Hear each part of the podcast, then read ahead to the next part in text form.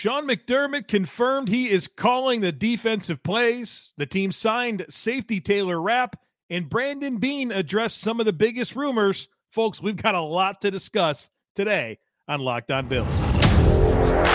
You are Locked On Bills, your daily Buffalo Bills podcast. Part of the Locked On Podcast Network. Your team every day.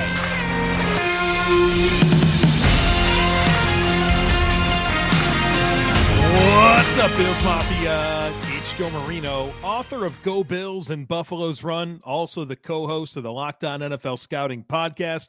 And I'm your host of Locked On Bills. Want to thank you for making Locked On Bills your first listen every day. And please be sure to subscribe or follow for free on YouTube or wherever you listen to podcasts. We're part of the Locked On Podcast Network, your team every day. Well, folks, there is a lot to get into today. The Bills signed safety Taylor Rapp, so we're going to talk about that in segment two. In between, Sean McDermott announcing that he's going to be the defensive play caller for the team next year. So I want to share my thoughts on that. And then Brandon Beane also met with the media at the league owners meeting in Arizona and he addressed some of the big rumors about DeAndre Hopkins and Odell Beckham Jr. and Calais Campbell and compensatory picks. So we got a lot to get into here today. I know yesterday I said it was my intent to do herd mentality today. We'll push that one more day because obviously a bunch of news came through that needs our attention. Let's start with Sean McDermott announcing himself as the defensive play caller at the league meeting he confirmed what we suspected. Sean McDermott is going to be the defensive play caller. Obviously, he's going to lean on the rest of his staff. There's a lot of experience on this staff, whether it's Al Holcomb, Eric Washington, John Butler, Bobby Babich, a lot of guys that he's familiar with. And several of those I thought could be named the defensive coordinator and handle those play calling duties. But Sean McDermott's going to take this upon himself. Coordinating defense and calling plays on defense is what got Sean McDermott the opportunity to be a head coach in the NFL. He was a very good defensive coordinator for the Carolina Panthers. Was there for 6 seasons from 2011 through 2016. During that stretch, the Panthers were top 10 in total defense four times, including four seasons in a row 2012, 13, 14, and 15. They were top 10 in takeaways in each of his last four seasons. They were top 10 in sacks in five of six seasons, including 2013, where they were number one in the NFL. And then his last season, 2016, they were second in the NFL in sacks. Sean McDermott has a proven track record of coordinating and calling good NFL defenses. Obviously, that's what got him the chance to interview with the Bills. And what's funny about that is your success within whatever you are responsible for before coming a head coach is what gets you a chance to interview to be a head coach. But being a head coach is obviously really about leadership, right? And being able to establish a culture. And Sean McDermott, for the first part of his time with the Bills, obviously got a chance to embrace all of that, right? Being the true CEO of the team. And I don't think any of that's ever going to change. But now he's calling the defensive plays. I guess I like it. Sean McDermott, right? I mean, he's, like I said, had a good track record of coordinating defense and calling defense in the NFL. But am I a little surprised he wasn't ready to give those duties to a John Butler or a Bobby Babich or an Eric Washington? I'm a little surprised. Yeah, honestly, I am. But to me, this is Sean McDermott taking full ownership in his defense. I know that he's a defensive minded head coach, but it felt like at every turn, he was willing to give the credit to Leslie Frazier, saying it's Leslie Frazier's defense. All the success the Bills have had defensively, it, it's been a thing. I know that they've certainly let us down in the playoffs, but some really, really elite regular season defenses. And Sean McDermott's always given that credit to Leslie Frazier. But what I like about this is there's really no excuse, right? There's no wondering McDermott's influence. It's gone. There's no wondering if the Bills defense has a letdown in the playoffs again. There's no wondering who we should really be pointing the finger at. And I think that says something about Sean McDermott to be willing to undertake that. 17 coaches in the NFL, 17 head coaches in the NFL have some sort of play calling duty. So this isn't an uncommon thing. It's pretty normal. More than half the league. Some things that I want to mention about the current state of the defense that do have me concerned. And it's really the front seven. The front seven on this football team has me all kinds of nervous right now.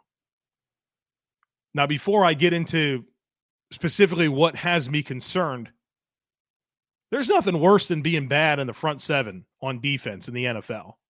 It's demoralizing. You can't stop teams, you can't get off the field.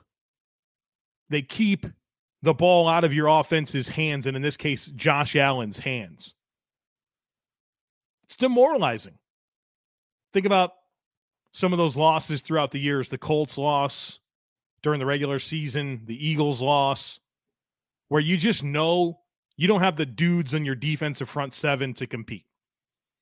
They're running on you, gashing you. You're not getting to the quarterback. They're completing passes all over the place at will. I hate that so much. Now, obviously, the NFL is about scoring points. Well, it's also about keeping points off the board, too. And I want the Bills to prioritize offense. I want them to score 35 points a game. All of that's absolutely true. But I'm concerned about the current state of this defensive front seven. Obviously, the biggest hole is that middle linebacker where Tremaine Edmunds is not there. And as things currently stand, you're looking at a competition between Terrel Bernard, Baylon Spector, and Tyrel Dodson to be your Mike linebacker. So when Sean McDermott's, I guess, first year as the Bills defensive play caller, he's going to be relying on, as it stands right now, one of those three dudes to call the huddle to make sure people are lined up. Are you kidding me?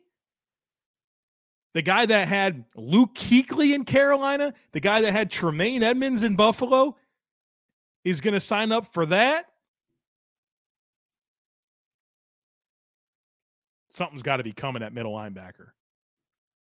But also defensive end and defensive tackle are concerns. Defensive tackle, you have Daquan Jones, good player. Ed Oliver, good player. Tim Settle, eh, and nothing else. Jordan Phillips, not back right now. So you need a fourth defensive tackle right now. Somebody's going to play like 30% of your defensive snaps. He's going to be on the field a third of the time. That player has not been identified right now. And as I've said, said repeatedly, Daquan Jones, Ed Oliver, Tim Settle, none of them are signed beyond this season. So you have short and you have long term issues at defensive tackle. At defensive end, I'm excited about Greg Rousseau. I'm excited about Von Miller. But Von Miller is 34 and is coming off of a torn ACL that he suffered on Thanksgiving. I'm hopeful that he'll be back soon, ready to pick up where he left off. But you just never know how guys come back from injuries. And to Von's credit, he's done it a couple of times and done it successfully. But do we know right now? Are we looking right now at a situation where if Von is not available to start the season, that it's Greg Rousseau and AJ Epenesa as your other starter with Boogie Basham as defensive end three? That makes me all kinds of nervous. So I think you've got some significant things to be mindful of here at defensive tackle and defensive end, in addition to middle linebacker, as Sean McDermott prepares to be the defensive play caller for this football team. Now, there's still a lot of time between now and whenever week one is. There's a draft, there's more players you can sign, there's other ways to fix these issues. But right now, those are unresolved issues, and I'm excited to see how it comes together because I can't imagine this being what they enter the season with. Not for how much Brandon Beane preaches defensive line. And not only does he preach it, obviously, he's made a lot of investments. And I know that the amount of investments that haven't turned out annoys a lot of people, and that kind of pushes you away from more investments there. To which I say, it's still not good enough. You still need more. Just because you've invested to this point and it's not worked out doesn't mean you just stop doing it. We all know that it's been a problem, but it's still not good enough. And right now, it's worse than it's ever been, potentially.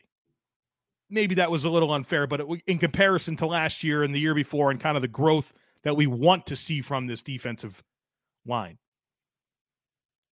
So we'll see, but I want to I want to see some of those things addressed here and feel a little bit better about this defensive front seven because I think right after quarterback play and obviously protecting quarterbacks and getting after quarterbacks, that front seven's critical on defense. Critical. And I want to see the Bills be better from a personnel perspective with it. All right. Well, the Bills made an addition here. Taylor Rapp signed. We'll talk about that here in the next segment. But first, I need to tell you about FanDuel. The NCAA tournament is heating up, and now is the perfect time for you to download FanDuel, America's number one sports book, because new customers get a no sweat first bet up to $1,000. That's bonus bets back if your first bet doesn't win. Just download the FanDuel Sportsbook app. It's safe, secure, and CP, super easy to use. Then you can bet on everything from the money line to point scores and threes drained. Plus, FanDuel even lets you combine your bets for a chance at a bigger payout with a same game parlay. So don't miss the chance to get your no sweat first bet up to $1,000 in bonus bets when you go to fanduel.com slash locked on. That's fanduel.com slash locked on to learn more. Make every moment more with FanDuel, official sports betting partner of the NBA. All right, let's talk about Taylor Rapp. The Bills signed him or are expected to sign him to a one year deal. Brandon Beane shared that he's actually on vacation with his wife in Hawaii and obviously needs to come to town, uh, take a physical, and, and sign. But all of that's expected to happen. So let's talk about Mr. Taylor Rapp, 25 years old, turns 26 in December, was a second round pick by the Los Angeles Rams out of Washington in 2019, was number 61 overall. His verified measurements 5116, so he's 5'11 and three quarters, 208 pounds, 30 and three quarter inch arms, nine inch hands, so pretty decent size. As far as athletic testing, 35 inch vertical jump, that's an average test. 115 inch broad jump, that's below average. A 682 three cone, which is an excellent time. A 399 short shuttle, which is an elite time. And then 17 bench press reps, which is average. Now, that gets you to an RAS score of 565, which is, again, relative athleticism score. A 10 is perfect. RAS is, or excuse me, a 565 RAS is kind of on the lower side of average. Now, that number does factor a 478 40 yard dash from Taylor Rapp's pro day. He didn't run the 40 at the combine, he ran it at his pro day. Um, and obviously, that time is very, very poor. 478 is not good. But there's some things to be mindful of there. First of all, without that pro day 40 factored in, he would have a RAS score of 746, which is pretty solid. Now, pulling up a tweet from Dane Brugler uh, from The Athletic, who is just exceptional at covering the NFL draft, one of my go to sources.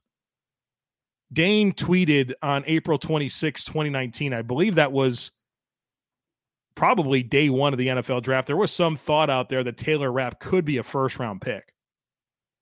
And this is what he tweeted about uh, that 40 time. He said several teams have flagged Washington safety Taylor Rapp with a hip flexor issue, which is good and bad news for him. The good news is team believe that the injury likely contributed to his 478 40 yard dash. The bad news is that some teams are worried about the injury, which could affect where he is drafted tonight. So there's a little context for you uh, because I don't think anybody who's ever watched Taylor Rapp thought he was that kind of slow. I mean, 478 is really poor time for a safety. Very poor. And you watch Taylor Rapp and you you you don't really feel like he's speed deficient yet. You don't necessarily think he's a burner.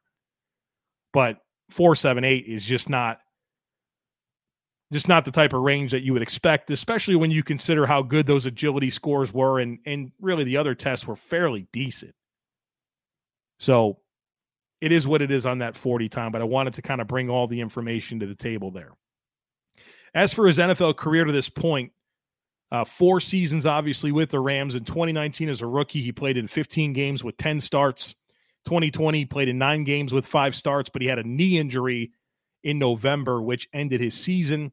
2021 was the year the Rams won the Super Bowl, and Taylor Rapp was a 17 game starter. Now, unfortunately, in the last regular season game, he suffered a concussion, which forced him to miss the first three playoff games.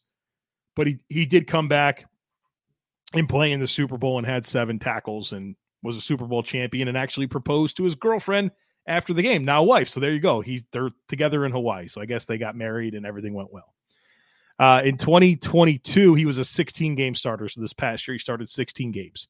So a fair amount of experience playing, starting in the NFL. He does have nine interceptions across those four seasons, 23 pass breakups, and those are good numbers in terms of ball production. He's a versatile player, has plenty of experience as a deep safety, as a split zone safety, as a box safety, as a slot player. He's he's really been used in a number of ways during his four years with the Rams. Uh, so you love the versatility, you love the ball skills. He's got great ball production, and then he's an excellent, excellent tackler. Only a 6.6% missed tackle rate for his career, which is outstanding. Very, very good tackler. So Taylor Rapp's a player I'm familiar with.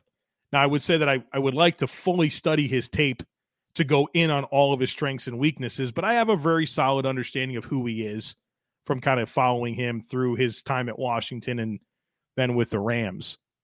And obviously, he's a guy that in my mock off season that I did a couple weeks ago, he was the guy that I actually had the Bills signing to replace Jordan Poyer. So that gives you an idea of the type of player I think Taylor Rapp is. I think he's a starting caliber safety in the NFL. Now, you're probably wondering, well, why didn't somebody sign him to start?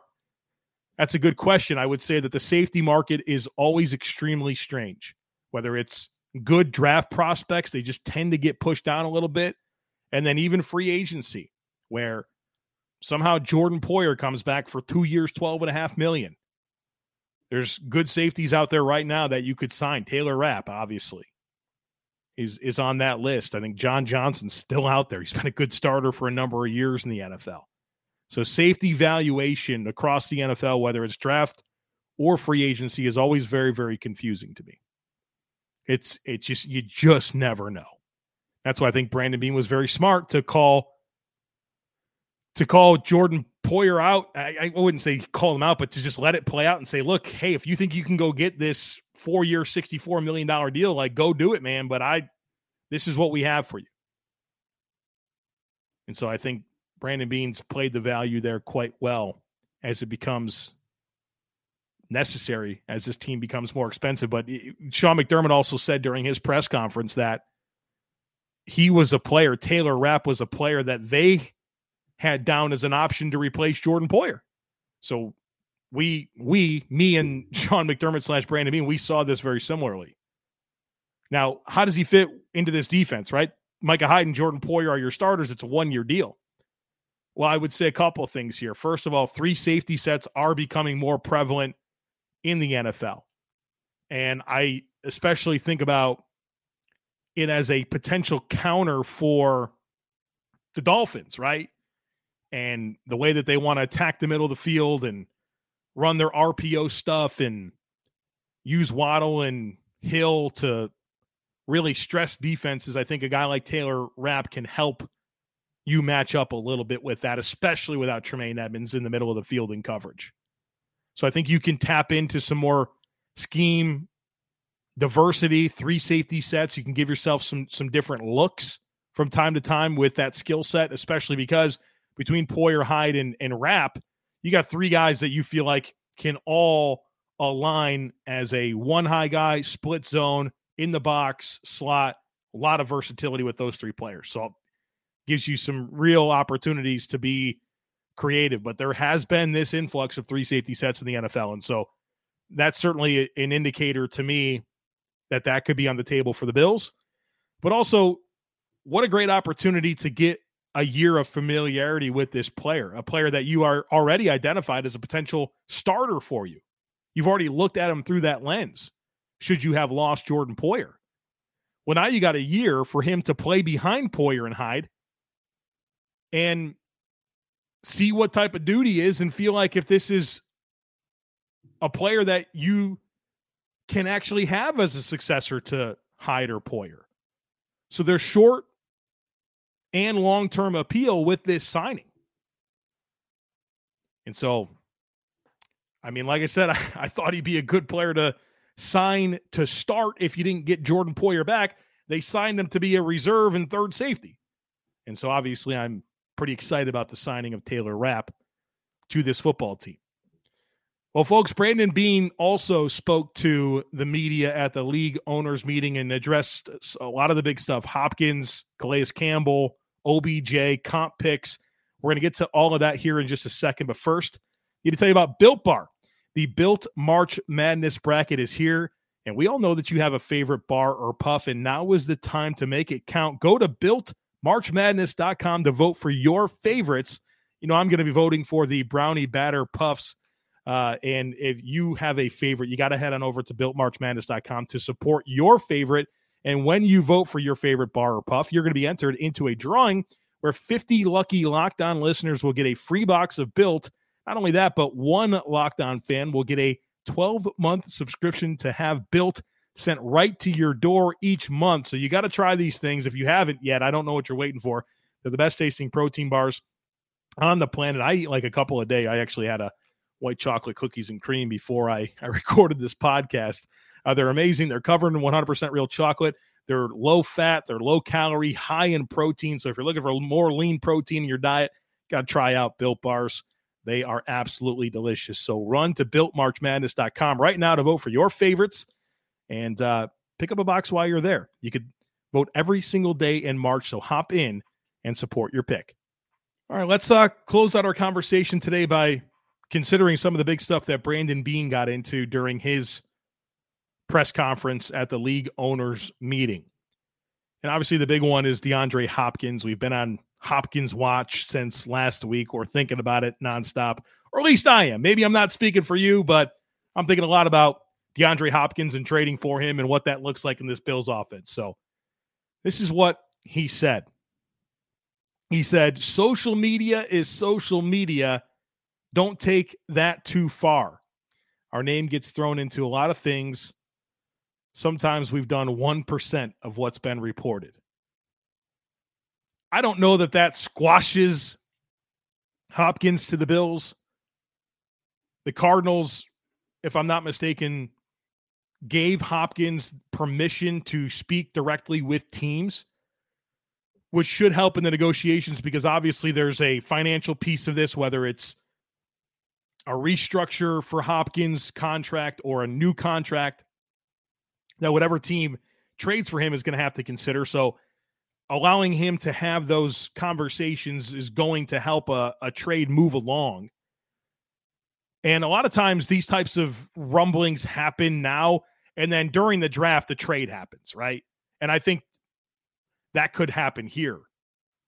So Hop Watch continues Brandon Beane didn't come out and say, yeah, we're in, which I would never expect him to say, but he also didn't say we're out. And so we'll we'll pump the brakes a little. We'll we'll uh, take a deep breath. We'll be mindful of the possibility, but it certainly didn't feel like anything was imminent. So that's what he had to say about DeAndre Hopkins. As for Odell Beckham Jr., he said that they're not out on OBJ. And the appealing thing about OBJ is, well, first of all, you don't really have to trade any assets for OBJ. Uh, you, you can just sign him to a contract and you don't have to work through those contract dynamics of the deal that already exists for DeAndre Hopkins. You can structure it from the ground level with an OBJ. And obviously, it feels like there's a lot of buzz and rumblings and smoke as it relates to OBJ as an option for the New York Jets. And so we'll see what happens there. But I'll say this from a skill set perspective, I think OBJ is a better fit for the Bills offense.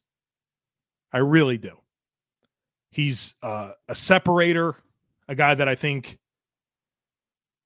is a really detailed route runner. A little bit of versatility there, maybe more than Hopkins. Hopkins obviously has like the best hands in the league. OBJ has great hands too. Unbelievable body control, but he's also a guy where that chemistry with that quarterback really matters, where spot throws are part of it, contested catches, and I've I've seen Josh Allen work better with receivers like OBJ than I have with DeAndre Hopkins. So if all things were exactly the same, and they're not, they're not all all things are not the same here because OBJ is obviously his own personality. So is Hopkins.